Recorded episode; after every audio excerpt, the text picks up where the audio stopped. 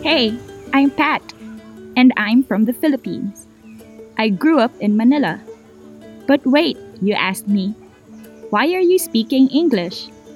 Well, English is one of the official languages of the Philippines. The other is Filipino. We also have a lot of words that we borrowed from Spanish, like baño for bathroom and hija for granddaughter. Why do we have these different languages? Because there is a long history of colonization in the Philippines. The Spanish ruled the islands for more than 300 years and named them after their king, Philip II. After the Spanish, the United States ruled for about 50 years until the end of World War II. In 1946, the Philippines became an independent country. But you can still see a lot of influences from our past, like the languages we speak and, of course, the food we eat. A lot of food in the Philippines comes from other cultures. Some of it comes from the Spanish. We have jamon, ensaimada, and queso de bola. We usually eat them on Noche Buena, or Christmas Eve. Some food comes from the United States, like burgers. We also celebrate Thanksgiving, an American holiday. But we don't eat turkey like in the United States. Instead, we have fried chicken. I like it more than turkey anyway. We also make a special version of meatloaf called embutido, and we eat it with banana ketchup. The Philippines are very close to China, so we have a lot of food from there as well. For example, taho, a really popular street food. It's made from tofu and brown sugar.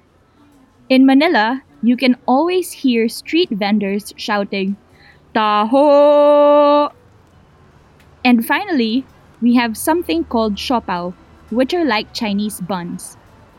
In the Philippines, we usually fill them with pork or other meat. A lot of dishes we eat are not originally Filipino, but we always add something special to them. That reminds me of a funny story about siopao.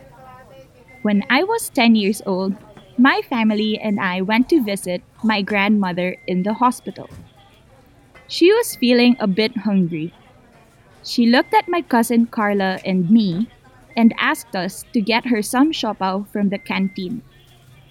Now, we speak mostly English and Filipino in my family.